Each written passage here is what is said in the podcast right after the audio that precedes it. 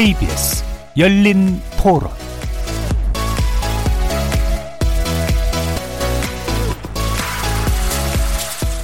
안녕하십니까? KBS 열린 토론 정준희입니다. 현재 김해 공항이 있잖아요. 그거를 더 확장 하자는 쪽이 있고 가덕도 그쪽도 있고 결국 그거는 뭐 서로 지역 간의 싸움이 되지 않을까요? 현실성을 감안하지 않고 특정 지역에서 정치적 공약이 아니었나 싶어요. 가덕도로 가는 게 맞아요. 소음뿐만이 아니라 활주로가 확보가 안 돼요. 그 뜨고 내리는데 어려움이 있죠. 대규모 international airport를 형성할 수가 없죠. 김해공항도 이제 그쪽 이 얼굴인데 조금 협소한 것 같아서 재검토를 안 했으면 좋겠다. 총선 때문에 그런 게 자꾸 이렇게 되는 것 같아서 더 어려워질 것 같고 정치적인 논지에 의해서 좌우되면 나중에 결국 다 대부분 다 실패하고 하나 예를 들면 무항공항 같은 경우도 보니까 정치적인 논지로 해가지고 실패했잖아요. 아무튼 좀더뭐 정치적인 논지 빼고 정확하게 어, 파악해가지고 합리적으로 하는 게더 좋죠. 이제 조금 색안경을 끼고 보죠. 어차피 내년 총선이 있고 이러니까 정치적인 그런 게 너무 이제 보인다. 궁극적인 목적은 국민들이 편리하게 이용할 수 있는 쪽으로 하는 게 안 맞겠습니까? 뭐 재검토해서 그게 편하다면 그렇게 해야 될 것이고 그게 뭐 가장 이상적이지 않겠나 그렇게 생각합니다.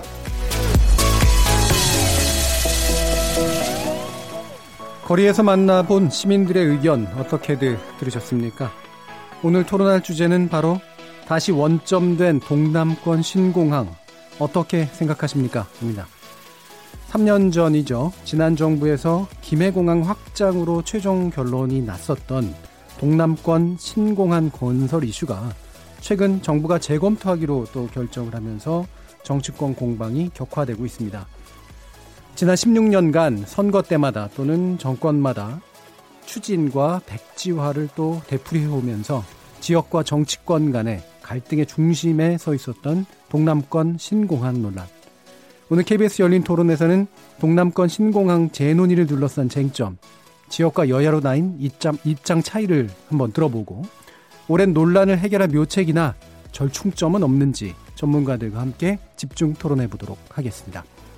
KBS 열린 토론은 여러분과 함께 만듭니다. 청취자분들도 토론에 참여하실 수 있는 방법 안내해 드리겠습니다. 문자로 참여하실 분은 9730 누르시고 의견 남겨주시면 되고요. 단문은 50원, 장문은 100원에 정보 이용료가 붙습니다. KBS 모바일 콩, 트위터 계정 KBS 오픈을 통해서도 무료로 참여하실 수 있습니다. 청취자 여러분이 KBS 열린 토론의 주인공입니다. 청취자 여러분의 열띤 참여 부탁드리겠습니다. KBS 열린 토론 지금부터 출발하겠습니다. 살아 있습니다. 토론이 살아 있습니다. 살아있는 토론, KBS 열린 토론. 토론은 라디오가 진짜입니다. 진짜 토론, KBS 열린 토론.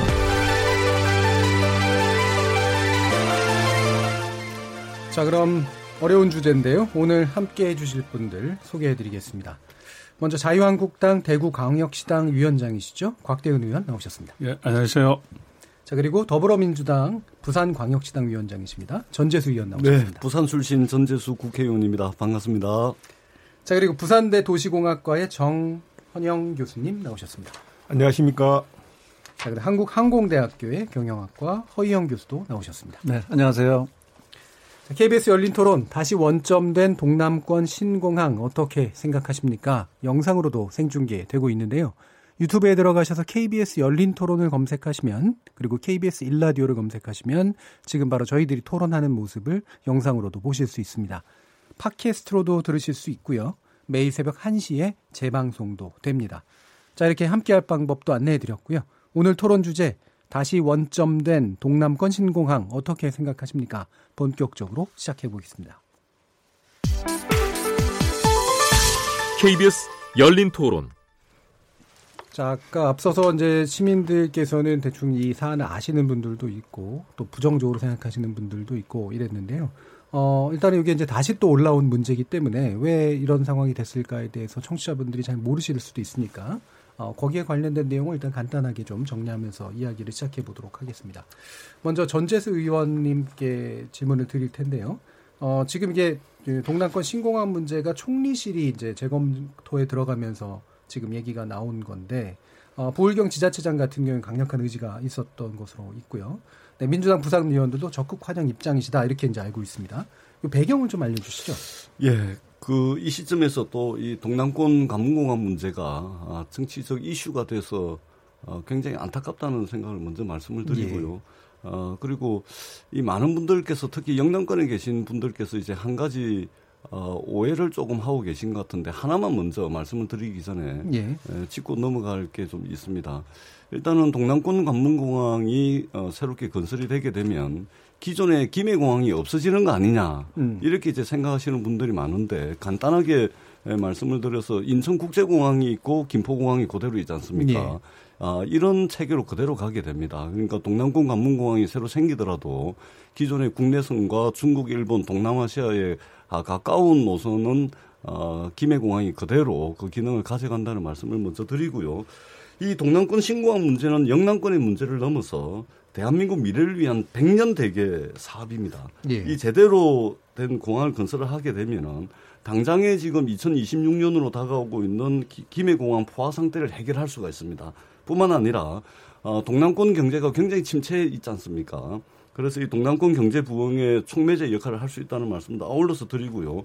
무엇보다도 이 동남권 관문공항은 국가 균형 발전 어, 측면에서 국가 경쟁력을 한층 아, 강화시킬 수 있을 것이라는 말씀을 먼저 드리도록 하겠습니다. 그런데 예. 문제는 3년 전에 2016년이죠. 박근혜 정권에서 이 동남권 신공항 사업으로 김해공항 확장하는 것을 이제 추진하기로 결정을 했는데 이 문제는 이것이 박근혜 정부에서만 검토돼 가지고 결정된 것이 아닙니다. 예를 들면 국토부에서 세 번, 부산시에서 두 번, 대구시에서 한 번 해가지고 지난 20년 동안 총 여섯 번에 걸쳐서 동남권 관문공항으로서 김해공항은 어, 부적절하다 이렇게 결론이 나왔던 겁니다.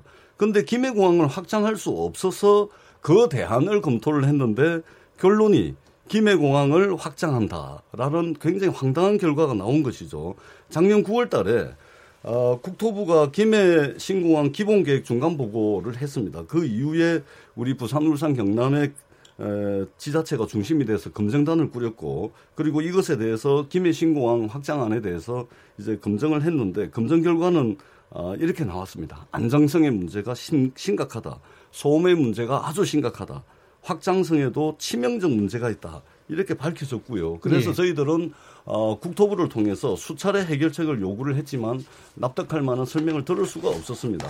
그래서 저희들이 어, 수조 원의 예산이 들어가는데 과연 이것을 국가 백년지 대계 사업으로 진행할 수 있냐? 저희들은 없다라고 봅니다. 그래서 국무총리실에 공정하고 객관적인 판정을 해줄 것을 요구를 했고 그리고 지난 6월 20일 날 국토부 장관과 세계 광역지자체장이 모여서 어, 동남권 관문공항으로서 김해 신공항 이 적정성에 대해서 총리실에서 다시 논의를 하고 그 검토 결과에 전부 다 따르는 것으로 이렇게 합의를 했습니다.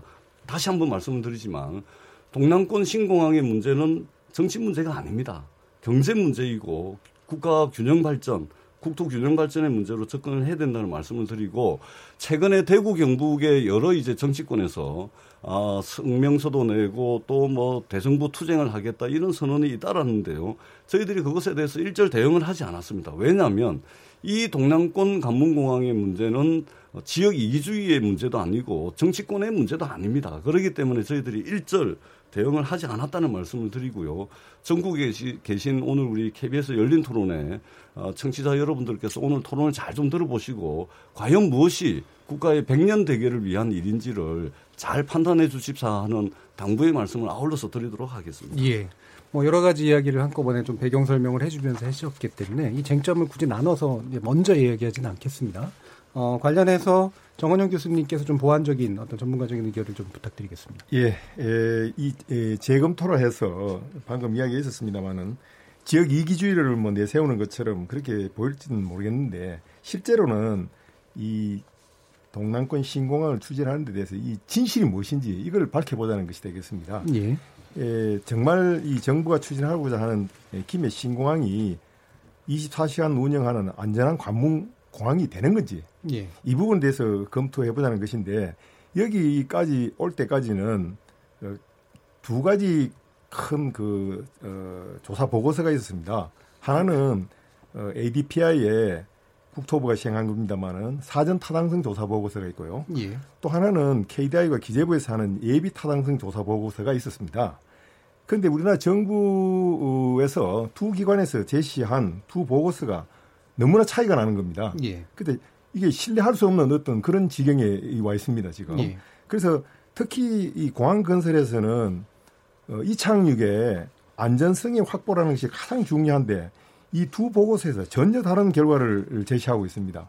예를 들자면은 어, ADPI 사전 타당성 조사 보고에서는 에, 이착륙의 장애물이 에 대해서 전혀 검토를 하지 않았습니다. 예. 그런데 어, 기재부에서 한 KDI에서 검토한 보고서는 장애물을 절취해야 된다고 하고 그 절취해야 될 장애물 양이 6,600만 어, 입방메타 정도로 그렇게 많은 장애물을 절취해야 된다고 제시하고 그걸 어, 비용을 따지면 2조 1천억 정도로 예. 그렇게 그 음, 나오고 있습니다. 또 항공 수요에서도요. 어, ADPI 국토부에서 용역한 ADPI에서는 3,800만으로 연간 처리하는 것으로 제시를 했는데 불과 6개월 사이에서 KDI에서는 이걸 2,700만 명의 항공 수요를 줄여놓은 겁니다. 예. 어, 또 소음 문제에 대해서도 피해 가구 수를 ADPI 하는 거하고 또 KDI 하는 거하고 엄청난 차이를 보이고 있기 때문에 이게 과연 진실이 무엇인지 이 부분에 대해서 한번 검토해보자는 것이 이 검토의 배경이 되었고요. 예. 실제 문제 발단은 바로 이 동남권 주민들이 이기주에서 나온 것이 아니고 정부가 제공한 이 엄청난 차이 나는 이 보고서가 예. 이 재검토를 하게 되고 검증을 하게 된그 배경이 된다고 보면 되겠습니다. 예, 알겠습니다. 덧붙여가지고 한 가지만 더 말씀드릴게요. 예, 이 김해공항 확장안은 박근혜 대통령께서 2016년도에 결정을 했습니다. 박근혜 정부에서. 예. 근데 박근혜 정부의 정치적 결정이었다는 것이 여러 군데서 드러나고 있습니다. 예를 들면 박근혜 정부에서 여러 국가 국책 사업과 관련된 여러 가지 의사 결정들을 했는데 이 김해공항 확장안도 마찬가지입니다. 김 박근혜 정부에서 결정했던 정책 결정 과정에 여러 가지 우리 국정농단 사태를 통해서 여러 가지 어, 풀리지 않는 수수께끼들이 많지 않습니까? 여전히. 정치적 결정이라고 보시는 예, 정치적 결정입니다. 예. 왜냐하면 개성공단 같은 경우도 마른 하늘에 날벼락 떨어, 떨어지듯이 어느 날 갑자기 문을 닫아버리고 그 다음에 TK하고 PK가 정치적으로 대립을 하니까 어중간한 측면에서 무려 예산을 7조 원에 들여야 되는 이 김해공항 확장을 결정을 했던 겁니다. 그리고 예. 하나 더 덧붙여서 그때 당시 ADPI 저 김해공항 확장안에 대해서 이제 어, 용역을 했던 그 ADPI의 용역 책임자였죠 장마리 슈발리에라는 사람이 어떤 고백을 했냐면은 어, 신규 공항 후보지가 선정되었을 때 나타날 수 있는 법적인 그리고 정치적인 후폭풍을 어, 저희가 고려했다 이렇게 시인을 예. 했고요. 또 언론 인터뷰에서는 뭐라고 말씀을 했냐면은 신공항 백지화 결정에 대해서 정치적 해석을, 해석을 과미하고 과합 지시서를 명확히 따르지 않았다. 어, 정치적 위험이 가장 적은 김해 확장안을 결정했다라고 예. 밝힌 바가 있습니다. 그래서 이 김해공항 확장안은 명백하게 국가의 백년지 대계 국가 균형 발전을 위한 정치적 어, 이런 어, 의사결정 과정을 예, 통해서 알겠습니다. 결정된 예. 것이 아니고 명백한 정치적 결정이었다. 이 말씀을 꼭 좀 드리고 싶습니다. 맨 처음 두 분께 이제 배경 설명 부탁드렸는데 다 얘기를 하셔가지고 뒤에서는 얘기를 못 드릴 것 같아요 시간을. 아, 그래도 드릴 말씀 많습니다. 네, 알겠습니다. 어, 일단은 어, 나머지 또 이제 우리 곽대훈 의원과 허 교수님께도 이제 그 배경 설명을 좀 드려야 될 것 같은데 일단은 제가 좀 요약을 해보면 동남권 신공항에 관련된 지난 3년 전의 결정은 잘못된 정책 결정이었다라는 게 현재 문제 의식이신 거고 그게 결국 TK와 TK, PK가 서로 다른 것들을 밀고 있기 때문에 어정쩡한 상태에서 보고서를 활용한 그런 그릇된 결정을 내렸다. 그러니까 이제라도 뒤집어야 된다. 그리고 뒤집는 이유는 결국 전 국토의 균형 발전을 위해서는 새로운 대안이 필요하기 때문이다. 자, 일단 이런 식의 이제 주장으로 읽힙니다. 여기에 대해서 이제 아, 자유한국당의 곽대우 의원께서 반대 의견을 좀 가주시고 계신 것 같은데 그런 부분에 대해서 일단 먼저 좀 말씀. 예, 이 기베 신공항 건설의 문제는 어, 영남권 그 5개 시도가 합의해서 예. 가장 객관적이고 공정한 그런 전문기관에 맡기자고 해서 결론낸 국책 사업입니다. 예.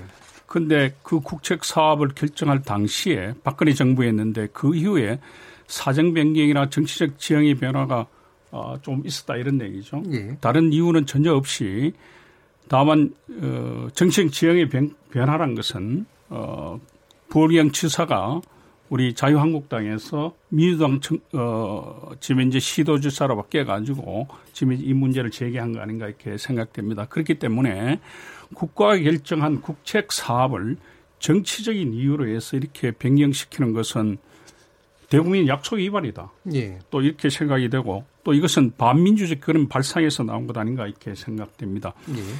이것이 최초의 논의가 된 것이 노무현 대통령 시절인데 그에 앞서 우리 존경하는 전재수 의원이 얘기하신 것처럼 수차의 여러 가지 논의들이 있다가 이 문제를 국가 아, 균형 발전적인 차원에서 또 아까 말씀하신 대로 백년지 대계를 위해서 어떻게 할 것이냐 이렇게 했을 때 옥의 시도 지사가 그러면 합의해서 객관적이고 공정 그런 이제 전문적인 기관에 맡기자 이렇게 예. 해서 파리 공항공단 ADPI에 맡겨서 결론을 내린 것입니다. 그에 따라서 이제 5개 시도지사가 합의를 본 것이고 또 한편으로는 이 ADPI의 용역 과정을 수행할 때에 5개 시도지사에서 또 다양한 전문가들 자문이 다 참여를 한 것입니다. 예. 그런데 지금 와서 3년이 지난 시점에 김해 신공항이 결정돼서 현재 에, 추진되고 있는 상황에서 또다시 그것을 되돌린다는 것은 있을 수 없다 이런 생각이 듭니다. 예. 정권이 바뀌었다고 해서 정부가 결정한 국책 사업을 그때그때 바꾼다면은 누가 그, 저, 저 국책 사업에 관해서 신뢰를 할 것이며 어떤 어, 국민들이 그 정부의 정책을 믿고 따를 수 있겠냐 이런 생각이 드는 거죠. 예.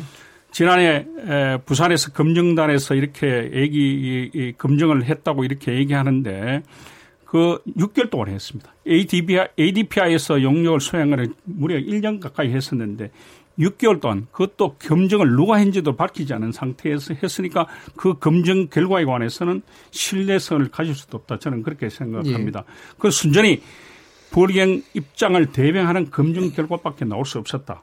그 결과를 가지고 ADPI에서 한 그 용역 결과에 관해서 부정적으로 얘기를 하고 또 신뢰할 수 없다고 그렇게 거꾸로 얘기하고 계시는데 오히려 만일 불경에서 검증한 결과가 과연 그렇게 ADPI에서 한 검증에 관해서 여러 가지 문제가 있다면은 저는 정부의 정치적인 압박을 이렇게 가하기보다는 오히려 어, 불경 검증단에서 용역을 직접 수행한 세계적인 전문기관인 ADPI하고 그 문제에 관해서 공개적으로 검증하는 시간을 가지는 게 오히려 필요하다 이런 생각입니다. 예. 알겠습니다. 정부가 민주당 정권이라고 해서 민주당 어, 어, 시도지사와 또 민주당 어, 부울경에 있는 국회의원들이 순전히 총선을 앞두고 정치적 의도에서 이렇게 접근해서 지금 하는 거 아닌가 저는 그렇게 생각합니다. 그래서 예.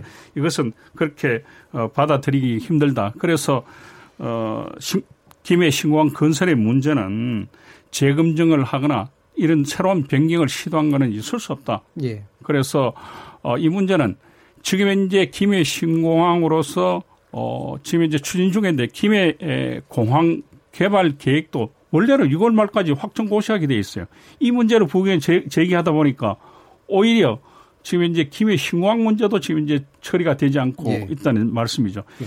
그러다 보면은 이것이 표류하거나 또다시 이 지금 이제 계획을 변경하기 위해서 시간을 보내게 되면은 오히려 영남권 특히 부산을 포함해서 전 지역에 오히려 마이너스 오히려 부정적인 영향을 미칠 수 있다 이런 예. 생각에서 이 문제는 하루빨리 거둬들인 것이 예. 오히려 바람직하다 이런 생각이 예. 듭니다. 한번 예. 결정된 국가의 결정을 음.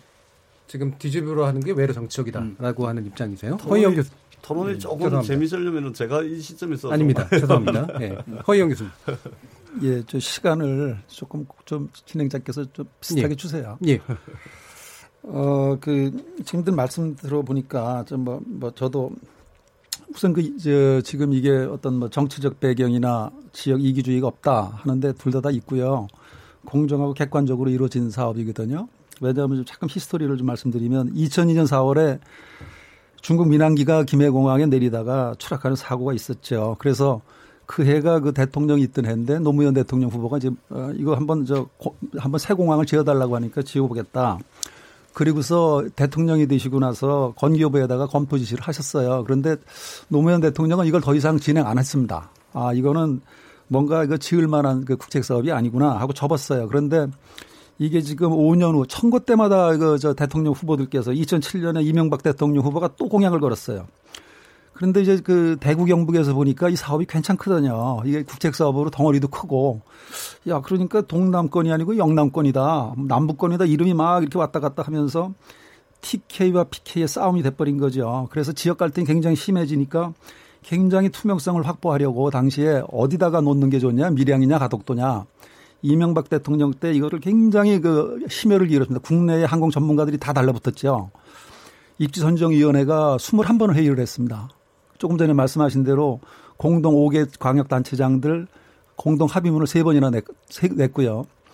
그리고서 낸 결론이 뭐냐면 이거 공장 이거 공항 새로 짓는 것보다 김해 공항 확장 그것도 얘기도 안 했어요. 그냥 백주화를 선언했죠. 그래서 거기서 이제 경제성이 없는 걸로 결론이 났는데 또 5년 후에 2012년에 박근혜 대통령 후보가 또 공약을 걸은 겁니다. 표심 얻으려고. 그래서 이제 이번에는 그러면은 국내는 다 전문가들이 다 동원됐으니까 좀 객관성 확보를 위해서 그러면 파리 공항공단 엔지니어링을 하는 세계적인 공항 컨설팅 회사에다가 용역을 맡기자 다 동의했죠. 그러니까 5개 단체장이 다 동의를 했습니다. 그래서 19억을 들여가지고 여기서 입지 선정을 했는데 그게 이제 2016년 6월입니다. 그래서 그 6개 후보지를 그때 가지고서 7개 부문에 대해서 평가를 했어요. 해보니까 월등히 김해 신공항을 그냥 확장해서 그런데 여기서 해법이 기가 막힌 묘수가 나왔는데 있는 공항에다가 거기다 V자로 깔자. 그렇게 되면 이제 소음의 문제라든가 안전성이 상당히 해결되는 거죠. V자형을 내놓은 거예요. 저 ADPI가. 그래서 거기서 이거를 그 채택을 하고 그 이름을 김해 신공항으로 바꾼 거죠. 그런데 이제 또 선거철이 다가오는 겁니다. 그래서 문재인 대통령께서 이번엔 아주 이, 저 부산에 가셔가지고 2월 달에 금년에 야, 이 광역단체장이 다 물론 뭐 이제 저 정권이 바뀌었으니까 거기 그 부울경이 전부 그 여당 그 단체장들 아닙니까? 그렇게 생각이 그렇다면은 총리실에서 검증할 필요가 있겠다라고 언급을 하신 거예요. 그러니까 그 전에 있던 것이 무슨 의혹이라든가 뭐 정치적인 배경이라든가 이런 프레임으로 가둬버린 거죠. 그래서 지금 이렇게 지금 논란을 또 소모적인 논쟁이 시작이 됐는데 아무리 봐도 새로 공장, 공항 짓는 것보다는 김해공항 확장이 답이다라는 게 지난 16년간의 논란, 지역 갈등의 그 결론이었는데 또 지금 선거 열달 앞두고서 또 이거 시작하는 거 아닙니까? 알겠습니다. 예. 일단 ADPI의 결, 그 결론은 다르다라고 판단을 하시는 거죠? 그럼요. 예, 알겠습니다. 자, 그러면 이제 여기 본격적인 쟁점으로 들어가기 앞서서 제가 보기에는 쟁점이 큼지막하게 두 가지가 있습니다. 하나는 한 번 내려진 결정을 어떤 이유든 뒤집는 것이 타당하냐 라는 정당화될 수 있냐라는 부분하고요. 정당화가 될, 만약에 되려고 한다면 기존에 있는 보고서라든가 그 결정이 잘못됐다라고 하는 것이 명확하게 이제 입증이 돼야 되는데 그 잘못됐다라고 생각하는 측면에 대한 쟁점은 좀 더 구체적으로 나중에 살펴보도록 하겠습니다. 먼저 짧게 두 분의 의원님께 이것을 뒤집는 것이 타당하다라고 보시는 존재수 의원님의 어떤 정당한 논리랄까요? 그걸 한번 들어보겠습니다. 자, 봅시다. 어, 박근혜 대통령 계실 때 여러 국책 사업이 이제 결정이 특히 이제 개성공항 같은 경우도 그렇고 김해공항 확장안도 마찬가지입니다. 어, 저희들은 이, 그, 그, 이 용역을 수행했던 ADPI의 용역 책임자도 이미 그런 고백을 했고 이것은 명백하게 어, 이미 20년 동안 6차례에 걸쳐서 김해공항 확장하는 것은 불가하다. 라고 이미 결과가 다 나와 있던 거를 어정쩡하게 정치적 결정을 내렸다고 봅니다. 예로 들면 지금 V자 할줄을 말씀하셨는데요. 아, 요 말씀을 먼저 드리기 전에 잘못된 국가 어, 국책 사업을 계속해서 밀고 나와가지고 여기에다가 4조 원이 들지 7조 원이 들지 10조 원이 들지도 모를 이 국책 사업을 다만 국책 사업이기 때문에 뒤집어 엎을 수 없기 때문에 그대로 진행하는 것이 과연 맞습니까? 10년이나 시간을 들여서 잘못된 결정은 바꿔야 되는 것이죠. 그런 측면에서 저희가 ADPI가 1년에 걸쳐서 했는데 그 1년에 걸쳐서 한 자료를 저희들이 검증단을 꾸려서 6개월 동안 했던 겁니다. 그리고 그 검증을 했, 검증에 참여했던 사람들을 공개하지 못하는 것은 왜냐하면은 국내의 항공 전문가가 그렇게 많지가 않습니다. 예. 국토부의 뜻을 거슬러야 될지도 모르는 상황에서 그 전문가들을 다 공개를 하면 이 사람들이 대한민국에서 항공 전문가의 이름으로 살아갈 수가 있겠습니까? 그런 측면이 있기 때문에 공개를 하지 않았던 것이고 예. 그러면 우리 저 교수님께서 V자 할 줄을 말씀을 하셨는데 기가 막힌 V자 할 줄로 아이디어라고 말씀을 하셨는데 마치 V자 할 줄로가 무슨 만병통치약이라도 되는 것처럼 말씀을 하시는데 이 V자 할주로를 김해공항에 해가지고 그러면은 김해공항이 24시간 가동한 가, 어, 운용이 가능한 공항이 됩니까? 안전한 공항이 됩니까? 확장성이 있습니까? 그 다음에 군 공항이 마치 국제 공항, 민간 공항으로 바뀌기라도 한단 말입니까? 네, 그 부분은 나중에 좀더 쟁점 토론하겠습니다. 2만 개 네. 중에서 전국에 아, 전 세계 2만 개가 넘는 어, 공항 중에서 24개가 안정성에 특별히 위험, 위험한 어, 공항이다 그래서 특수공항으로 지정이 되어 있습니다. V자 할주로가 이게 다 커버가 가능합니까? V자 할주로는 만병통치약이 아닙니다. 물어보시면 제가 답변을 알겠습니다. 그거는 이제 나중에 답변 기회를 드리고요. 곽대현 의원님 아까 이미 좀 얘기하셨습니다만 지금은 잘못된 정책 결정, 특히나 ADPI의 그 결정이 잘못된 근데 거고 예, 그렇기 우리 예. 전재수 의원님이 박근혜 정부의 뭐 개성공단 폐쇄 문제까지 끄집어내서 예. 박근혜 정부의 적폐의 일환으로 이렇게 보는 거 아닌가 이렇게 생각이 드는데 예. 저는 이것이 새로운 신적폐라 이렇게 볼 수 있다고 생각합니다. 잘못됐던 판단을 누가 하냐 이거죠. 예. 잘못됐던 판단은 부울경에서 했다니. 부울경에서 좀 전에 말씀이 그 연구, 연구원들을 어, 이름도 공개할 수 없다고 그러는데 그렇다면 오히려 그 연구원들이 자기 이름을 걸고 떳떳하게 ADPI 용역 결과가 이렇게 이렇게 이렇게 잘못됐다 얘기할 수 있어야 된다는 생각합니다. 그리고 정치권에서 어 부울경 시도지사와 함께 국토로 압박을 할 것이 아니고 ADPI가 용역한 것이 문제가 있다고 그러면은 예. 부울경 검증단에서 충분히 공개적인 토론도 해볼 수 검증을 하기 위해서 함께 합동할 수, 합 동으로서 연구할 수 있다 이런 생각이 듭니다. 예. 그렇게 해서 그것이 그러면 정말 ADPI 용역에 어떤 부분에 문제가 있었고 예. 또 어, 보울경의 주장이 어떤 것이 그럼 타당한 것이 관, 관해서 가려져야 된 대- 가려져야지만이 그것이 잘못됐다는데 판단할 수 있는 것인데 예. 다만 부울경에서 부울경의 입장을 살려가지고 정치적으로 이 문제에 관해서 어, 총선을 앞두고 접근하는 거 아닌가 저는 그렇게 생각하기 때문에 이렇게 굉장히 무책임하다 이런 생각입니다. 그 예. 또다시 한편으로는 이런 이기적이고 무책임한 주장을 펼침으로 인해서 이게 앞으로 그러면 정부의 국책 사업에 관한 정부의 결정을 누가 믿겠냐 이거죠. 예. 그러면 이 정부에서 결정한 국책 사업에 관해서도 그러면 다음 정권에 관해서 많이 그것이 또다시 번복이 될 수 있다 그러면 국가의 중요한 정책 결정들이 안정성과 이렇게 신뢰성을 또 지속을 가질 수 없다 그러면은 국가의 여러 가지 예, 혼란을 초래할 뿐만 아니라 국가의 장기적인 발전적인 측면에 봐서도 굉장히 예, 심대한 부정적인 영향을 미친다 이런 생각을 알겠습니다. 가지고 있습니다. 예. 국책 결정은 되도록이면 안 뒤집는 게 좋고 만약에 뒤집으려고 한다면 그게 왜 잘못됐는지를 입증 책임을 부일경 쪽에서 제대로 좀 지어야 된다라고 보시는 거죠. 자, 그럼 정원영 교수님 같은 경우 지금 조사단 구성이나 지금 부일경이 했던 게 지금 여기서 이제 좀 약간 의문을 제기하고 계시잖아요. 이게 충분히 타당하기 때문에 뭔가 재검토가 필요하다라고 보시는 이유는 뭡니까? 예, 저 아까 그 돛대산의 추락 사고 말씀하셨는데 그때 추락 사고 이후에 정부에서 김해공항 안전성 확보 방안 연구라는 것을 수행을 했어요. 그 수행하면서 확장안은 더 이상 타당하지 않다는 결론을 내렸습니다. 신공항 건설해야 된다고 확실히 정부가 밝혔어요. 그 그리고, 전에서요? 그 예. 전에 ADPI 전에죠. ADPI 전에요. 예. 그리고 이명박 정부 때는 최적 신공항 입지 용역을 시행하라고 어, 저, 어, 정하는 거로 용역을 했는데 나중에 용역을 입지를 정하는 단계에서 갑자기 안전한 공항을 확보해야 되는 차원에서 과업이 시작되다가 수요가 적다고 타당성이 없다고 해서 그 과업을 접어버렸습니다. 백지화를 시켜 버렸어요. 예. 그리고 그 후에 박근혜 정부 때 아까 그 정치적으로 이야기했습니다마는 그때 어떤 과정을 거쳐서 ADPI가 용역을 하게 됐는데 그때는 또 이명박 정부 때 수요가 없던 것이 수요가 있다고 나왔어요. 예. 수요가 있다고 나왔는데 아까 이야기했습니다마는 김해 공항은 확장이 더 이상 불가하다고 정부가 밝힌 그 지, 이 지역에 대해서 정부가 다시 ADPI를 앞세워가지고 이게 김해 공항 확장안이 최저가이다고 이게 소위 말해서 둔갑을 하게 된 거예요.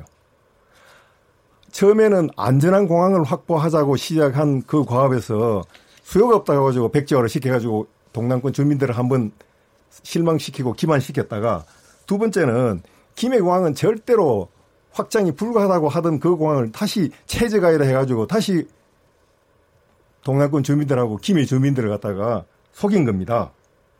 그런데 여기서 이제 어 문재인 대통령 정부가 들어오면서 이게 정말 이게 타당한가 하는 것에서 두 가지 보고서를 검토를 한 겁니다. ADPI 보고서하고 KDI에서 나오는 두- 아까 이야기했습니다는 두 어, 국가기관의 두 기관에서 나오는 보고서를 비교 검토를 해보니까 KDI 보고서는 언제 나온 거죠? KDI 보고서는 그게 6개월 뒤에 나왔지요. 예, 그보다. 예. 예. 그 엄청난 차이를 보냅니다. 아까 이야기했으면 똑같은 이야기 다시 반복하겠습니다. 수요는 ADPI 보고서는 3,800만이나 했다가 예.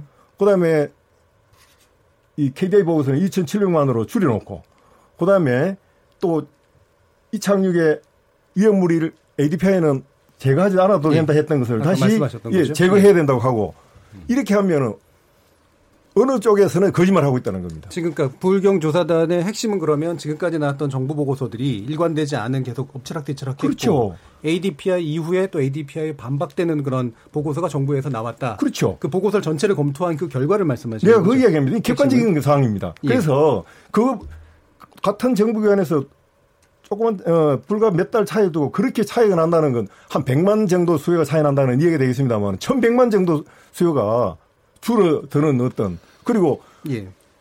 위험물이 있으니까 당연히 아무 문제가 없다 했다가 이 캐대 보고서에서는 당연히 제거해야 된다 그거 그 양까지 토공 양까지 제시한 이런 보고서를 갖고 예.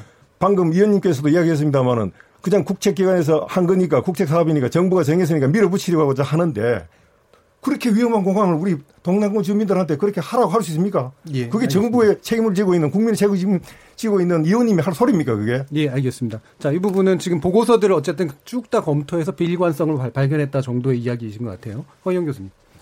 지금 그 음, 말씀하신 거 일단 두 가지 좀. 그 ADPI 책임자가 고백을 했다. 음. 뭐 마침 무슨 정치적인 뭐가 있어서 압박감에 뭐 이런 결론을 냈다라는 것처럼 지금 저 거기 저 전 의원님께서 말씀하셨는데 그, 그 예. 그 얘기가 지난번부터 자꾸 거기서 회자가 되더라고요. 그래서 그거 정말 그런 일이 있었습니까? 그거 책임 있는 말씀을 하셔야 되고요. 언론 인터뷰에서 어, 그거 확인해 보세요. 네, 그거는 좀 이따 확인해 보시요 근거에 대해서 정말로 그 사람한테 확인하면 예. 정말 무슨 압박감 때문에 ADP 세계적인 그 권위 있는 기관이 무슨 무슨 무슨 정치적인 압력이나 뭐 중앙에서 해서 이런 결론을 낼 수밖에 없었다 고백을 했다면 그건 잘못된 거죠. 그러나 그게 사실이 아니라면 굉장히 의혹을 만들어낸 겁니다. 예. 그리고 또 하나 지금 수요를 말씀하셨는데요. 저 지금 정 교수님께서 예비 타당성 조사하고 그 사전 타당성 조사가 거의 혼동을 하시는 것 같은데 우리 이제 사타 예타 그러죠. 예. 이 사타라는 거는 주무부처에서 주무부처에서 사전에 수요 조사를 한 겁니다. 하는데 당시에 어떻게 했냐면 이거 이제 교통연구원이 했죠. 당시에 영남권의 그 영남권 전체의 수요가 장기적으로 얼마나 갈 거냐. 그때 수요 조사한 게 3,800만이었고요. 그다음에 이제 정부는 그 주무부처가 사전 타당성 검사를 하면 그걸 가지고 똑같은 방법으로 검증하다시피 해요. 그게 이제 예비 타당성 조사라는 건데 예. 그 KDI가 주로 하고 기술적인 것은 다른 파트에서 하고 그래요. 예. 그런데 여기서 내놓은 숫자를 해보 다시 따져보니까 2,925만 명이 나온 거예요. 2056년에. 그러니까 이 차이가 생긴 거죠. 그런데 이거를 그 주무부처는 사업을 만들어 보려고 하는 것이고 기재부라고 하는 건 나라 살림 때문에 이게 정말 feasibility가 있냐 돈을 지출해야 되니까 그래서 여기에서 그 수요 예측이라는 건 long term이거든요. 그야말로 어떻게 될지 모르지만 이 차이가 난 걸 가지고 이게 무슨 뭐 부풀리고 줄이고 했다라고 하시면 안 되는 거고요. 그건 예타와 사타의 차이예요. 모든 사업이 똑같습니다. 그건 어떤 사업이 국책 사업은 전부 예타를 하고 거기서 다시 검증을 해가지고 사타하고 차이가 날 수 있는데 지금 이것 때문에 말입니다. 3,800명이 3,800명이다라는 걸 갖고 왜 2,925만 명으로 줄였나고 하면 이게 모든 그 수용력이라든가 안전성이라든가 이게 다 지금 그렇게 부풀려진 거예요. 예. 그래서 오늘 이 얘기를 좀 할 필요는 있습니다. 예. 그 그거에 대해서 분명히 설명 두 가지 이제 주관 기관의 차이 때 아, 성향의 차이 때문에 생기는 그럼요. 그런 문제다라고 일단 네. 얘기하셨고 아까 지적하신 부분 중에 ADPI 이전까지의 보고서들은 김해공항의 안전성에 대해서 부정적인 결론을 내렸다. 따라서 타당하지 않다라고 본 건데 ADP에서 뒤집은 부분에 대해서 문제 제기를 하셨잖아요. 이 부분은 어떻게 보시나요? 그 제가 말씀드린 대로 이게 16년 동안 예. 그 가장 그 객관적이고 모든 점, 전문가들이 다 망라됐거든요. 국내외 전문가들이 다 망라된 결론이 지금 그러니까 지금 뭘 염두에 두고 했냐면 후보지라는 게 미량이 있고 가덕도가 있는 거죠. 예. 미량에다가 활줄 하나 놓느냐 두 개 놓느냐 가덕도 하나 놓느냐 다섯 개 안을 본 거예요. 예. 그래서 이제 그 항목마다 다 점수를 내고 객관적으로 안전성이 제일 중요해요. 모든 건 안전성에서 출발하거든. 공항은. 예. 그냥 국제 기준에 맞느냐부터 해서 해보니까 결론이 몇 점이 나오냐면 큰 차이예요. 큰 차이가 났는데 지금 자꾸 그 지난 정부 뭐, 뭐 이렇게 뭐가 있는 것처럼 얘기하시는데 그동안에 한 거는 굉장히 투명하고 지금 여기 보면은 그 방법에 가서 이 평가 방법에 대한 것까지 여기 지금 당시에 어떤 분들이 하셨냐면 저 부산시장님 뭐 허남식, 박맹우, 홍준표, 김범일, 김관용, 서승환 장관까지 2013년 6월, 2014년 10월, 2015년 1월 세 차례에 걸쳐서 구체적으로 어떻게 평가할 거냐. 그 항목까지 다 같이 만드는 거잖아요. 그걸 공개했었잖아요. 그리고서 이거에 대해서 신사협정을 맺었죠. 사진들 찍었잖아요. 같이. 예. 5개 단체장들이 자, 어떤 결과가 나오더라도 승복한다. 왜냐하면 당시 워낙 그 지역 갈등이 크니까 그래서 한여름에 뭐 마라톤 뛰고 그랬어요. 삭발하고. 예. 그러니까 이래가지고는 안 되겠다. 우리 우리 오개 단체장이 모여가지고 사진 찍고 우리 신사협정 맺은 거죠. 그러니까 합의를 더 중시하는 합의를 합의를 중시하고 그리고 그 ADPI의, ADPI의 정확성을 ADPI에 하는 것까지도 다 예. 동의했어요. ADPI의 예. 결과에 다 승복한다 그런 거죠. 그런데 이거를 이제 까보니까 뭐 어쩌고 저쩌고 하는데 이거는 말이 네, 안 되는 그럼 바로 받아서 전재수 의원님이 음, 네. 아까 그 근거에 대해서 네. 지금 얘기를 주셨잖아요. 다시 한번 정확하게 제가 지금 말씀을 드리는데요. 당시 ADPI의 용역 책임자가 장마리 슈발리에라는 예, 사람 맞아요. 그분 맞아요. 예. 자, 이분이 신규 공항 후보지가 선정되었을 때 나타날 수 있는 법적인 그리고 정치적인 후폭풍을 저희가 고려했다라고 시인을 했습니다.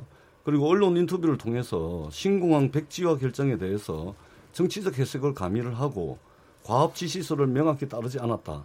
정치적 위험이 가장 적은 김해 확장안을 결정했다라고 밝힌 바가 있습니다. 여기 어떤 네. 언론인가요? 요 제가 언론 출처는 제가 요 이제 토론 자료에는 제가 하지는 않았는데 네. 요건 제가 따로 제가 그 관련해서 최근에 장만이 예, 그저 수발리아가 얘기한 얘기 보면은 그것만 예, 예. 그 이상 ADPI에 아니 아니 요 이제 요 말씀을 드리고 예, 그것까지만 듣겠습니다. 그 예.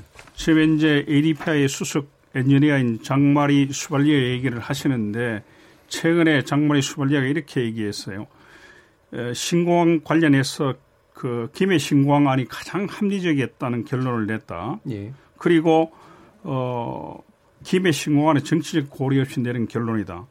정부나 지역 여론에 꼬투리를 잡히지 않기 위해서라도 더 철저히 검증할 수밖에 없었다. 이렇게 얘기한 바가 있습니다. 그건 또 언제 어떤 언론에 얘기한 겁니까? 그 최근에 4월 달에 예. 조선일보에 나와 있습니다. 4월 달 조선일보고요. 예, 예. 그러니까 지금 들어가듯이 그러니까 이 문제에 관해서는 전, 전 의원도 말씀하셨습니다만 잘못하면은 장마리 슈발리의 얘기가 여튼 그런 식으로 어, 예, 잘못하게 되면은 그분의 명예 손상뿐만 아니고 이 보고서의 신뢰도 심단 영향을 미칠 수 있습니다. 예. 그이 문제에 관해서 그래서 예. 정확히 확인할 필요가 있는 거죠. 예. 책임자의 예. 어떤 발언에 대해서 지금 서로 다른 그러니까 동일한 음, 사람이 음. 서로 다른 취지의 발언이 나온 어쨌든 나름의 출처를 가지고 있는 얘기들이 좀 언론 인터뷰의 시점을 저희가 확인을 해봐야 되겠지만 예. 이미 음. 이 장마리 슈발리에라는 사람이 어, 시점에 따라서 서로 다른 이야기를 했을 수도 있습니다. 그러니까요. 이 부분은 예. 어, 다시 저희들이 한번 확인을 예. 그러니까 장마리 슈발리의 얘기를 가지고 이것이 예. 좀더 신뢰성이 없다 이런 얘기하기는 곤란하다는 그렇습니다. 예. 예. 여기까지 일단 하겠습니다. 예. 전반부 토론은 어쨌든 핵심 쟁점이 되는 것, 즉 ADPI의 결론에 대해서 의심하는 것과 그렇지 않다라고 보는 쪽에 입장 차이가 명확하게 좀 일단 나타난 것 같고요. 후반부 토론에서는 어, 쟁점 몇 가지 남았던 것, 입지 적정성에 관련된 것과 대안에 관련된 이야기로 어, 이어가도록 하겠습니다.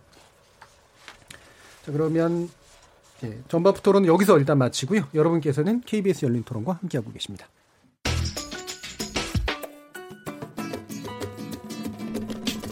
묻는다, 듣는다, 통한다. KBS 열린 토론. 듣고 계신 청취자 여러분, 감사드립니다. 들으면서 답답한 부분은 없으신가요? 궁금한 점은요? 그렇다면 함께 토론에 참여하시죠. 유료 문자 9730을 이용하시면 됩니다. 단문은 50원, 장문은 100원의 정보 이용료가 있습니다. 스마트폰 어플리케이션 KBS 모바일 콩을 통해서도 무료로 참여하실 수 있습니다. KBS 열린 토론은 언제나 열려 있습니다. 듣고 계신 KBS 열린 토론은 매일 밤 1시에 재방송됩니다.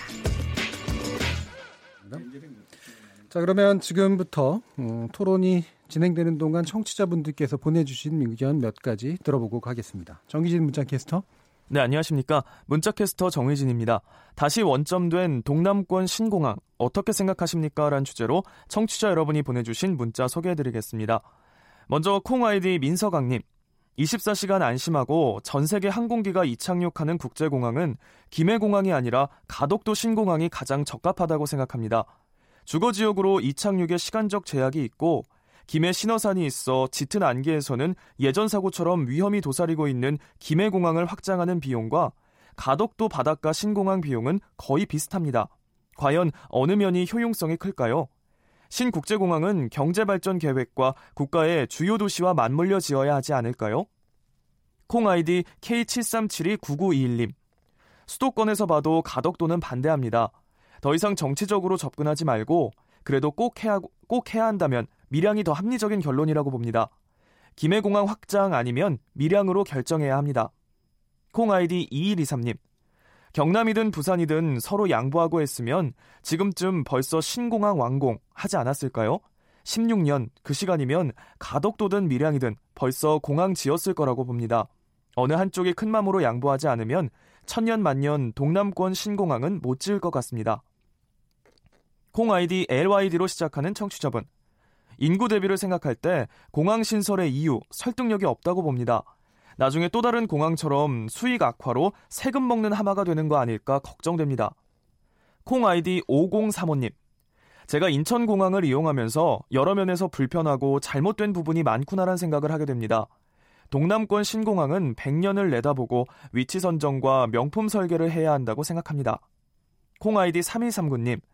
내가 하면 경제적 결정, 네가 하면 정치적 결정이란 논리입니다. 정책의 연속성도 중요하다고 생각합니다. 보수든 진보든 국익만 그리고 국민만을 위한 결정이 되어야 한다고 봅니다. 콩 아이디 6136님. 큰 국책 사업을 전 정부에서 잘못 결정했다면 책임을 물어야 하고요. 지금 다시 결정한다고 하는데 이왕 한다면 제발 정확하게 제대로 결정하시길 바랍니다. 지역 이기주의 배제하고 제대로 해야 합니다. 지역 이기주의에 빠져서 또 잘못 결정하면 그야말로 큰일입니다 해주셨네요. KBS 열린 토론, 지금 방송을 듣고 계신 청취자 모두가 시민 농객입니다. 청취자 여러분의 날카로운 시선과 의견 기다립니다. 지금까지 문자캐스터 정의진이었습니다. Yeah, yeah. 어, yo. 무엇이든 묻고 진심으로 듣고 마음으로 통하는 여기가 열린 토론 레디오가 진짜 진짜 토론 KBS 열린 토론 자, 후반부 토론 이어가겠습니다. 곽대훈 자유한국당 대구광역시당 위원장, 전재수 더불어민주당 부산광역시당 위원장, 정원영 부산대 도시공학과 교수, 허희영 한국항공대학교 경영학과 교수 이렇게 네 분과 함께 하고 있습니다. 자, 앞에서 미처 다 못 얘기한 쟁점하고 그다음에 입지 문제하고 연결해서 일단 먼저 쟁점 한 가지 풀고 가려고 하는데요. 어, 일단은 어, 허희영 교수께 질문을 들어보면 지금 어쨌든 지금 현재 결론에서 김해 신공항으로의 결정, 그 확장 결정, 아까 V 그 활주로까지 포함한 이것이 가장 여전히 타당하다고 생각하시는 근거는 어떤 데 있습니까? 어, 지금 그 쟁점으로 제시되고 있는 안전성이라든가 예. 그 수용력이라든가 그다음에 그, 그 전체적인 그 성장성이라든가 접근성이라든가 전체적인 면에서 지금 그, 어, 그동안에 했던 것을 신뢰해야 되고요. 아주 다른 방법이 없는 겁니다. 지금 예. 그 혹시 이번에 백지화 요구가 가덕도를 염두에 둔 것이라면 가덕도는 사실 지난번 평가에서 가장 낮은 점수가 나왔었죠. 그런데 예. 그 점수 자체가 못 믿겠다라고 하면 국내와 국외에서 그동안 그 치열하게 유치 전쟁을 했던 지역 간에 그거 자체에 대한 믿음이 없어지는 것이고요. 국책 사업을 그럼 앞으로 어떻게 하자는 것이냐. 지금 그, 어, 지금의 방법은 이제는 그 아주 세 차례에 걸쳐서 노무현 대통령 때는 이것을 사실 더 진행을 안 시켰던 것이고 지난 두 정부에서도 첫 번째 정부에서는 백주화를 시켰죠. 그리고 바로 직전 정부에서는 이거를 새로운 활주로를 메인으로 해서 네. 어, 신공항이라는 이름 하에 어, 확장으로 다 결론을 낸 것인데 지금 또 다른 그 후보지를 다시 한다는 것은 우리나라 공항 정책에 대혼란이 올 것이고 또 다른 지역 갈등이 유발될 것이고 문제는 이제 이게 쓸모 있는 공항이 되어야 하는데 어 그러니까 이용을 하지 않는다면은 지금 이용 안 하는 공항이 그 사실 지금 우리나라 지방 공항이 15개인데요. 김포 그다음에 김해 제주를 빼고는요. 대구가 그런 대로 근데 19%밖에 안 돼요. 가동률은. 근데 나머지 11개 공항은 지금 잘 지어 놨는데 손님이 없는 거죠. 항공사들이 취향을 안 하는 거죠. 그러나 당시에도 역시 수요가 많을 거라고 했고 수천억 원씩 국고를 투입했습니다. 그러나 이번에 거는 사실 수조 원이 아니고요. 지금 가덕도 같은 경우 활주로 두 개 깔게 되면 13조로 지금 국토부가 얘기를 하고 있는 겁니다. 지금 그 예타를 하는 과정에서 자꾸 이게 빠졌던 항목들이 나오는 거죠. 예타라는 건 그런 겁니다. 기재부가 실제로 국책 사업으로 갈 때 빠져 있는 거를 꼼꼼히 다 챙기는 거예요. 그러니까 국토부는 주무부처니까 일단 낙관적으로 가는 경향이 있고 기재부라는 건 모든 국책 사업에 대해서 하나하나 꼼꼼히 따져본 것이고 수요도 3,800만 명이 아니고 이거보다 그보다 적게 나온 겁니다. 그래서 지금 그 이거를 다시 백지화로 간다는 것은 어, 원점으로 다시 돌아가는 것이고 다시 또 사타 예타 과정을 거쳐야 되고 후보지를 새로 선정해야 되는 이러한 또 장정에 들어가는 얘기가 되는 거죠. 예. 예. 자 그러면 정원영 교수님 아까 이제 물론 그 쟁점에 대해서 얘기해 주셨습니다만 이 수요 문제라든가 위험성 문제라든가 이걸 포함해서 현재의 결정은 반드시 문제가 있다라고 보시는 부분에 대해서 좀 뒷받침해 주시죠. 예. 그 우리나라 아, 공항 시설법입니다. 구 항공법이 되겠는데 예. 그 82조에는 활주로 진입 표면에 장애물이 있으면 안 되는 걸로 되어 있습니다. 예. 그럼에도 불구하고 어 이 ADPI가 그 보고서를 작성하면서 그 부분에 대해서를 검토를 하지를 않고 넘어갔습니다. 예. 근데 그 위험물이라는 거는 뭐냐면은 그 신공항을 활주로의 뒤쪽에 있는 어 이모산 178m 산하고요. 그다음에 경운산이 있습니다. 그리고 경운산 378m짜리입니다. 그리고 남측에 보면은 그 동아대학교 뒤에 있는 성악산이 497m짜리 산이 있습니다. 이런 부분에 대해서 검토를 하고 정말 안전한지 나 장치해도 안전한지에 대해서 검토를 해야 되는데 이 부분에 대해서 검토를 하지 않고 넘어갔다는 겁니다. 예. KDI에서 다시 재검토 예비 타당성 조사를 하는 과정에서 예비 타당성 조사는 법적인 조사거든요. 예. 그 과정에서 이거 반드시 절치해야 된다고 그렇게 예. 결론을 내렸습니다. 예. 그이 부분은 절치를 어, 내렸는데 뒤집어 나중에 다시 피드백이라 생각해 보겠습니다. ADPI가 용역을 하면서 자기들도 나는 알았다고 생각합니다. 알았으면서 그걸 안 하고 넘어갔다고 난 자신하는 이유가 뭐냐면은 이 공항을 입지를 결정할 때 밀양하고 가덕도를 결정하는 과정에서 정치적 후폭풍까지 고려했다는 건 나도 그날 들었거든요. 봤거든요. 그건 뭐냐면 간접적으로 정치적 결정이었다는 걸 시인하는 거 아니겠습니까? 저는 확실히 그래 자신합니다. 에, 그리고 그 그러면 제가 약간 지금 이모산 이 부분이 이제 절치라고 아까 표현하니까 제거하는데 드는 비용이 문제입니까? 아니면 그 자체가 계속 위험해서 문제입니까?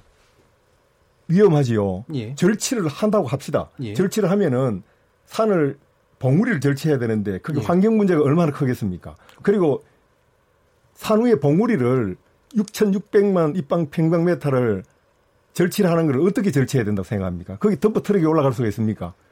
어떻게 그걸 저뭐 폭파해야겠죠. 예. 폭파하고 토목공학적으로도 아주 어려운 예. 그 높은 데서 바로 흙을 가져 내려올 수가 없습니다. 예. 그러니까 비용도 들고 환경 문제도 있고 지나치기 실제적으로 어렵고 그 위험하고. 시, 행 시공하기가 어려운 그런 실정이 있습니다. 예. 예. 그럼 이 부분에 대해서 곽대은 위원께 제가 그 뭐. 우리 그 지금 이제 정 교실 말씀하는데 뭐이뭐 산을 절차하되 구체적으로 어떤 예. 식으로든 그거는 내가 지금 이제 말씀드릴 수는 없고 또 그거는 저- 굉장히 전문적인 영역인데 예.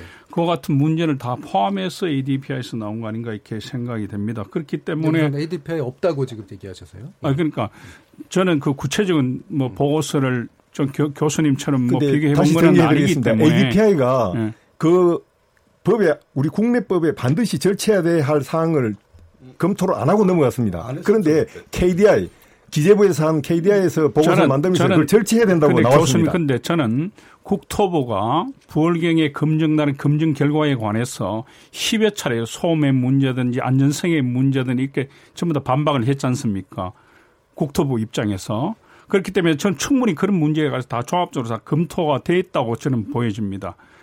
국토부가 지금 이제 그러면 검증된 결과에 관해서 예. 다 그렇게 지금 지금 기- 반박 예. 했었다 이거죠. 내 얘기는. 기재부하고 국토부의 그런 의견이 갈리는 게 되거든요. 예. 홍 교수님. 그 우리나라 공항 시설법을 말씀하시는데 우리나라 공항 시설법도 국제 기준에 준해서 우리가 만들어진 거죠.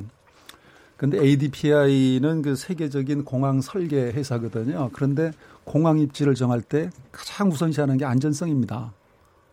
그러니까 ADPI가 그런 그 자연장애물을 인지를 못했겠는가? 그건 당연히 인지를 했죠. 근데 지금 어떤 단계냐면 이게 우리가 기본 계획이 지금 만들어져 있고 이걸 고시도 못했어요. 그런데 그 다음 단계가 뭐냐면 기본 설계가 들어가겠죠.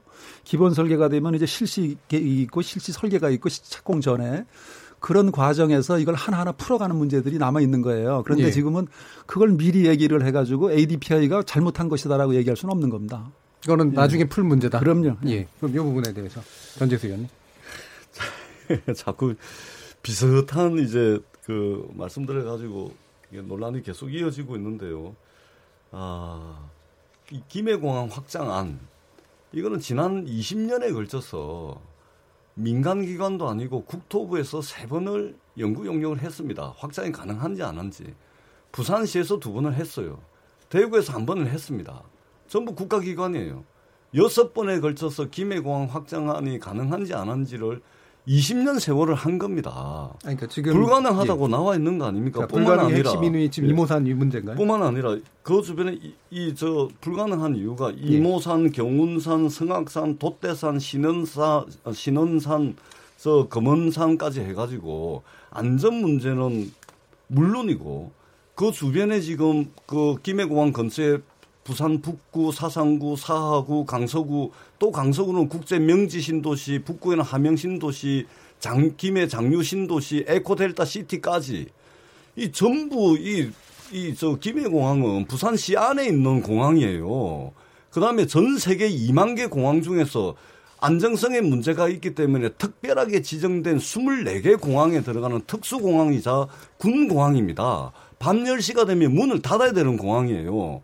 민간 공항이 아니라 그 군공항이라니까요. 그리고 이 확장성에도 문제가 있습니다. 지금 이 3,200m 활주로를 다시 놓겠다라고 하는데 지금 네 번째 활주로를 인천공항에 짓고 있습니다. 이 네 번째 활주로도 3,750m 아, 활주로 길이에요. 그 다음에 최근에 아, 중국하고 저 터키에서 공항 그 활주로를 새로 짓고 있는데 여기도 3,700m예요. 기본적으로 중장거리 비행기를 띄울 수도 없는 공항을 지금 만들겠다 하면서 이거를 신공항이라고 이야기하는 것은 정말로 국가 백년지 대계를 위해서 적합하지가 않은 것입니다. 예, 이것을. 왜 대구 경북에서 이거를 나아라 말아라 이렇게 이야기를 합니까? 예. 국가의 얘기가 다시 커지고 있어서요. 위해서 예, 예. 그이 위험 문제는 좀, 예, 이 축소하겠습니다. 부분은 정치 문제가 아니고 경제 예. 문제이자 국가 균형 발전의 문제라는 측면에서 다시 한번 봐주시기 아니 근데 우리 전. 전, 전재수 의원님 말씀이 대구 경북에서 나라 마라 이런 얘기를 하자는 말씀을 주시는데 그거는 진짜 어불성설하니 공항의 문제가 국가의 균형 발전 측면뿐만 아니라 국가의 중요한 정책 국책 사업인데 그것을 국가 결정을 하게 돼 있으니까 대구 경북에서 당연히 대구 경북의 의사를 얘기를 하는 것이죠. 충청도 강원도는 왜 그러니까 가만히 있습니까? 충청도 강원도는 영향을 안 미치는 거죠. 동남권 관문공원을 열었는데 예. 대구 그렇게도 얘기하는 왜 것이죠. 그렇게 이야기를 요건 합니까? 더 얘기하면 안 될 것 같고요. 여기까지만 하겠고요. 그러면 제가 이제 아마 더 말씀하실 예. 게 있을 것 같은데 제가 이제 더 진전을 해 나가야 되니까 그러면 이 김해공항이 뭐 뭐라는 거지?라고 하는 문- 문제까지 한번 포함해서 말씀을 주시죠, 정강 예, 아까 다시 또 이야기 드리겠습니다. 그 장마리 슈말리에가 신공항 입지의 정치 후폭풍을 고려했다는데 그 정치 후폭풍이라는 것은 저 부산하고 밀양이었습니다. 대구 경북이었는데요. 자, 그 후폭풍을 피하기 위해서 김해 신공항을 김에다가 새로 활주로를 저, 어, 놓는 걸 했습니다. 자, 그 다음에 어떤 일이 벌어진지 아십니까? 새로운 소음 지역이 확대가 되었습니다. 그게 대표적인 것이 김해시입니다. 김해시. 김해시가 되고 V자형 활주로로 인해서 자칫하면 비행기가 뜨고 내릴 때 이 아무 이 조정 없이 평행 활주로가 가기 때문에 조정 없이 뜨면은 공중에서 버팅하게 됩니다. 사고 나게 됩니다. 그래서 활주로를 그 비행기가 만약에 착륙에 문제가 생기면 활주로를 오른쪽으로 틀어야 됩니다. 지금은 전부 왼쪽으로 김에서 북행해가지고 왼쪽으로 트는 걸 오른쪽에 틀어야 됩니다. 그러면 북구 쪽하고 사상구, 사하구 쪽에도 소음 문제가 늘어나게 되는 겁니다. ADP에서 다 검토는 했던 내용. 교수님 했습니다. 교수님이 이제 전문가이시기 때문에 그렇게 예, 말씀하실 자, 수 있는데 기다려보세요. 그- 거기가- 소음의 문제도 오히려 ADPI 보고서에 보면 오히려 영향이 줄어드는 걸로 되어 있습니다. 제- 그걸 검- 깔아도 그걸 검토한 겁니다. 그러니까 그래서- 그, 에헤이. 그런 문제에 관해서 저희는 그러면 보울경 검증단에서 ADPI 용역을 직접 수행한 사람 검증 한번 해보자 이거지. 의원님 제가. 그거 살고 있습니다. 예, 공항 그- 근처에 그- 제가 자, 살고 있는. 사람이에요. 예. 그리고 또. 그런 얘기를 국토부가 자, 그만하시죠. 보고서 네. 충분히 그렇게 예, 예. 알겠습니다. 말씀을 예. 하시는 아까부터. 계속 얘기해 주신 예. 부분이니까 됐고요. 예, 그 김해- 또 마- 마무리 하십시오. 예, 예. 김해 김해 쪽 주민들은 밀양이냐 가덕도냐고 생각하고 있다가 김해 쪽에 소음 문제가 엄청나게 문제되니까 김해 사람들이 일어나게 된 겁니다. 전 세계적으로 소음 문제가 발생해서 공항이 지연되는 경우가 엄청나게 많습니다. 예, 그래서 대안 이야기로 좀 해주시죠. 예. 그래서 이 김해 신공항을 그대로 가게 되면은 공사 착공 절대 불가합니다. 이 부분 제가 정말 저 거기 사는 사람으로서 제가 아니, 말씀을 드립니다. 죄송합니다. 예. 예, 왜냐면 예, 그래서 그래서 데이터를 가지고 얘기해야 되기 때문에 이게 예. 저- 절차적으로 정부가 이때까지 ADPI 보고서에 의해서 아까 허영 교수님 수요를 예측하는데 뭐 차이가 있다 했는데 학교 전문가로서 교수로서 그렇게 이야기하면 안 됩니다. 3,800만에서 2,900만, 1,100만이 줄어들었는 그게 수요 예측이 맞다고 생각합니까? 가능한 것도 생각합니까?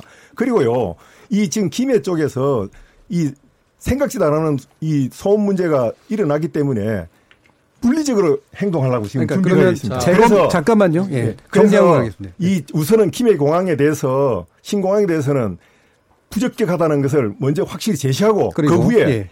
그 후에 이때까지 검토했는 것을 모두 종합해서 새로운 입지를 찾아야 되는 것이 정답이라고 생각합니다. 예, 알겠습니다. 여기 이 부분에 대해서 허영 교수님. 예, 그, 저, 아까 저 조금 전에 전 의원님께서 군공항 말씀하셨는데 우리나라 15개 공항 중에 8개 지방공항은 군공항입니다. 7개가 공군공항이고요.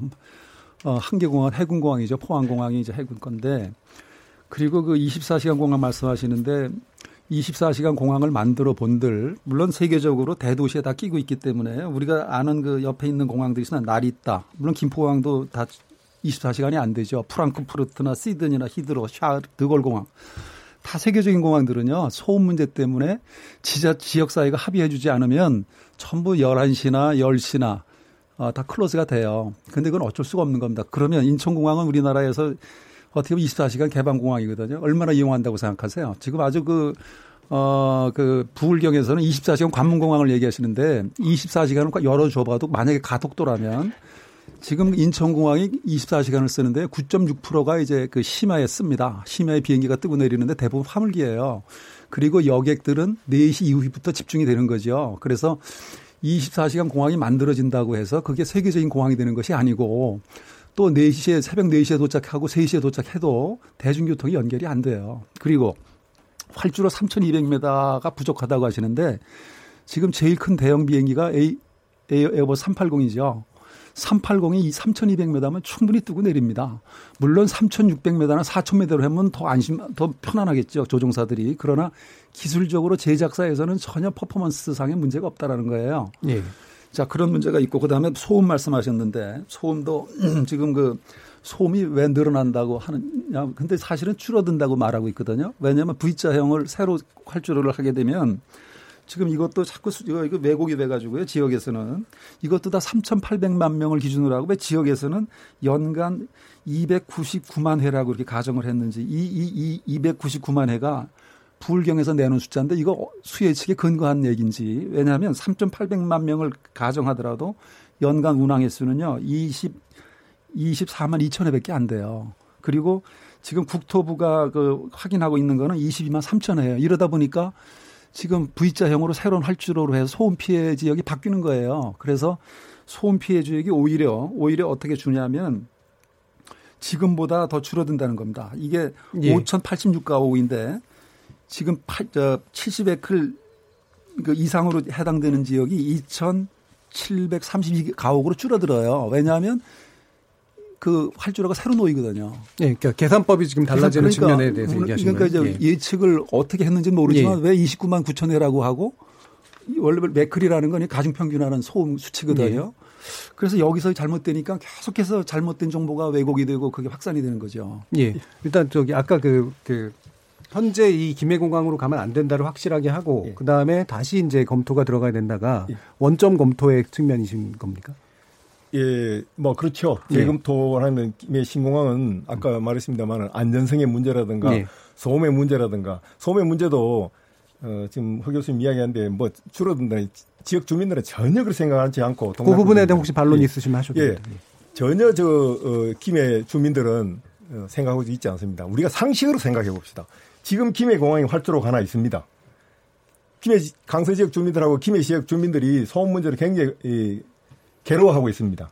그런데 여기다가 새로운 활주로가 하나 더 나아집니다. 과거보다도 더 많은 비행기가 뜨고 내립니다. 소음 문제가 줄어든다. 이게 상식이 맞는 이야기입니까? 네, 알겠습니다. 이 그러면 제가 예, 데이터를 예. 가지고 말씀드릴게요. 예, 예. 지금 저 우리 그 허 교수님께서 어 불경 검증단에서 검증 결과를 발표를 하니까 국토부에서 그것에 대한 반박 자료를 냈습니다. 근데 그 반박 자료를 그대로 지금 얽고 계신데 국토부에서 낸 반박 자료에 대해서 부산 우리 불경 검증단에서 새롭게 반박 자료를 냈는데 그 자료는 아마 못 보신 것 같아요. 예, 어떤 자, 내용입니까? 자, 예. 우리 교수님께서 말씀하신 것은 활주로 V자 활주로를 하게 되면은 어, 전체 이전에 그 ADPI에서 했던 5,086가구의 소음 영향이 오히려 2,732가구로 소음 영향이 감소한다. 지금 예. 이렇게 말씀을 하시는데 예. 이거는 불경 검증단의 검증 결과에 대해서 국토부가 최근에 낸 반박 자료입니다. 그런데 그 반박 자료에 대해서 우리 검증단이 그 반박한 자료를 못 보시고 말씀을 하시는데 첫 번째로 예, 어떤 내용입니까?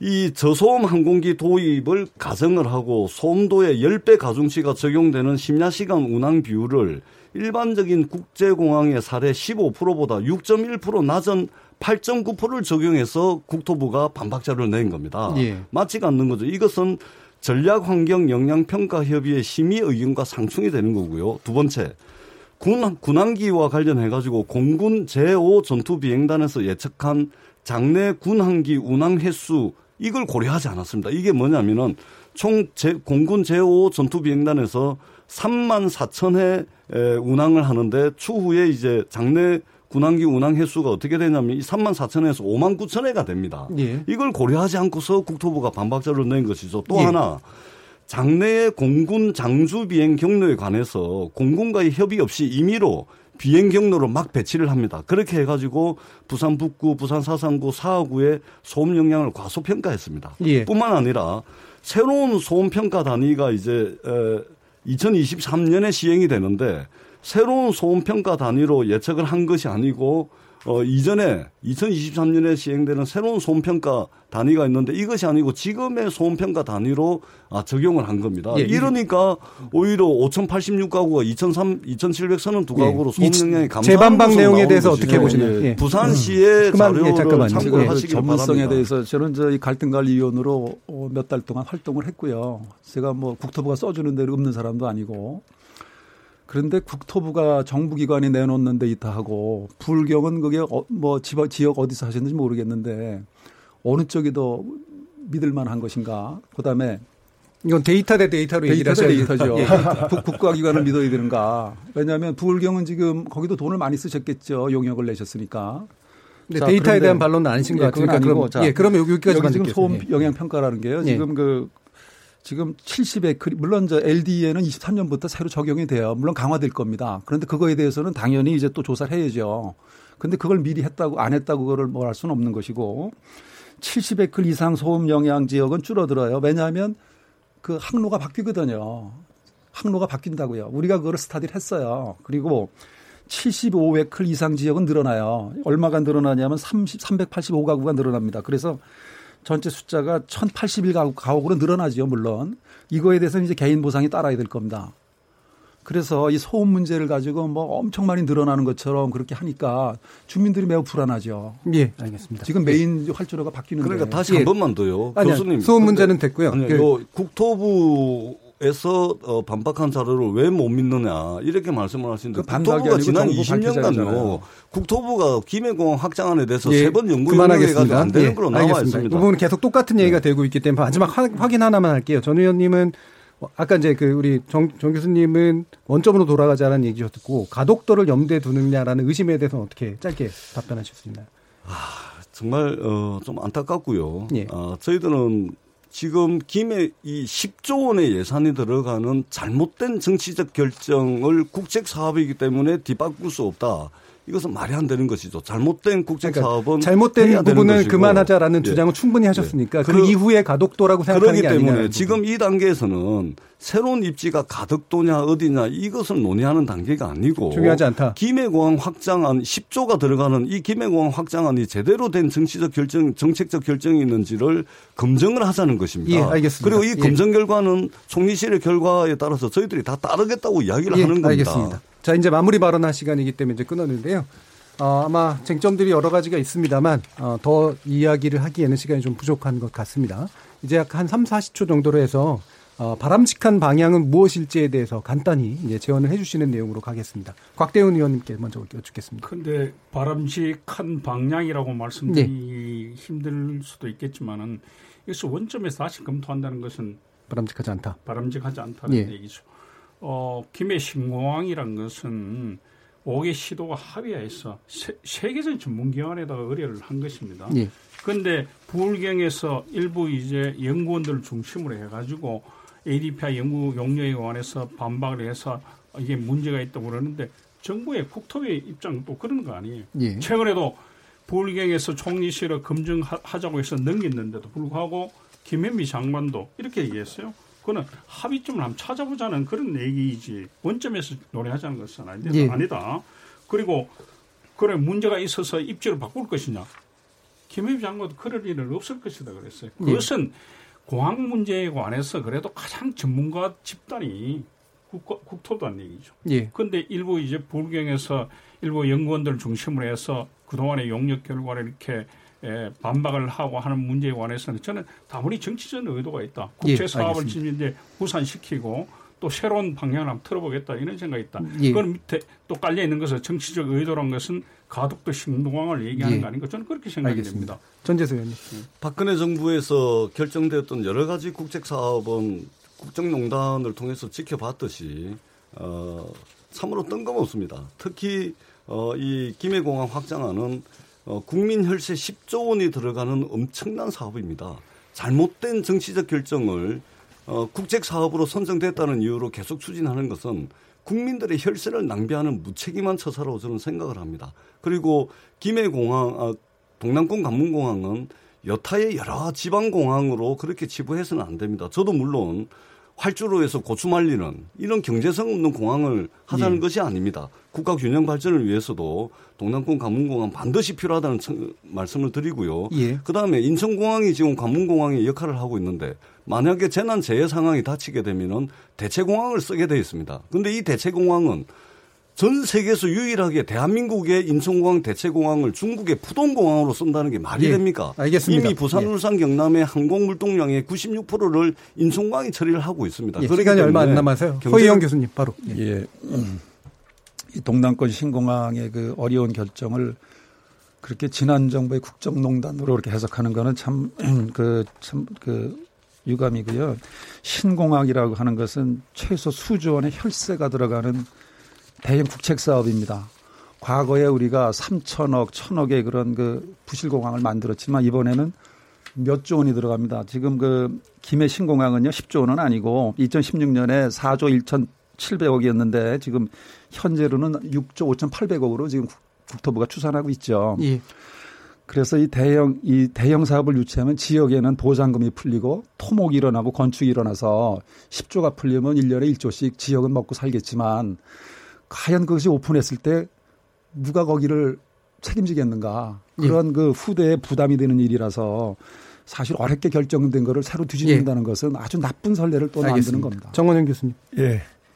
에, 김해 신공항은 안전성이라든가 소음 문제에서 문제가 명백히 밝혀졌습니다. 문제가 명백히 밝혀졌기 때문에 동남권 주민들을 대상으로 해서 어, 이게 위험하고 어, 소음이 많은 이 공항을 그대로 이용하라는 것은 너무 무책임한 발이라고 생각합니다. 예, 알겠습니다. 자, 오늘 중요한 쟁점 살펴봤고요. 동남권 신공항에 관련된 이야기 다시 한번 앞으로 좋은 합의를 이끌어내길 바랍니다. 저는 내일 저녁 7시 20분에 다시 찾아뵙겠고요. 네 분 모두 수고하셨습니다. KBS 열린 토론 정준이었습니다.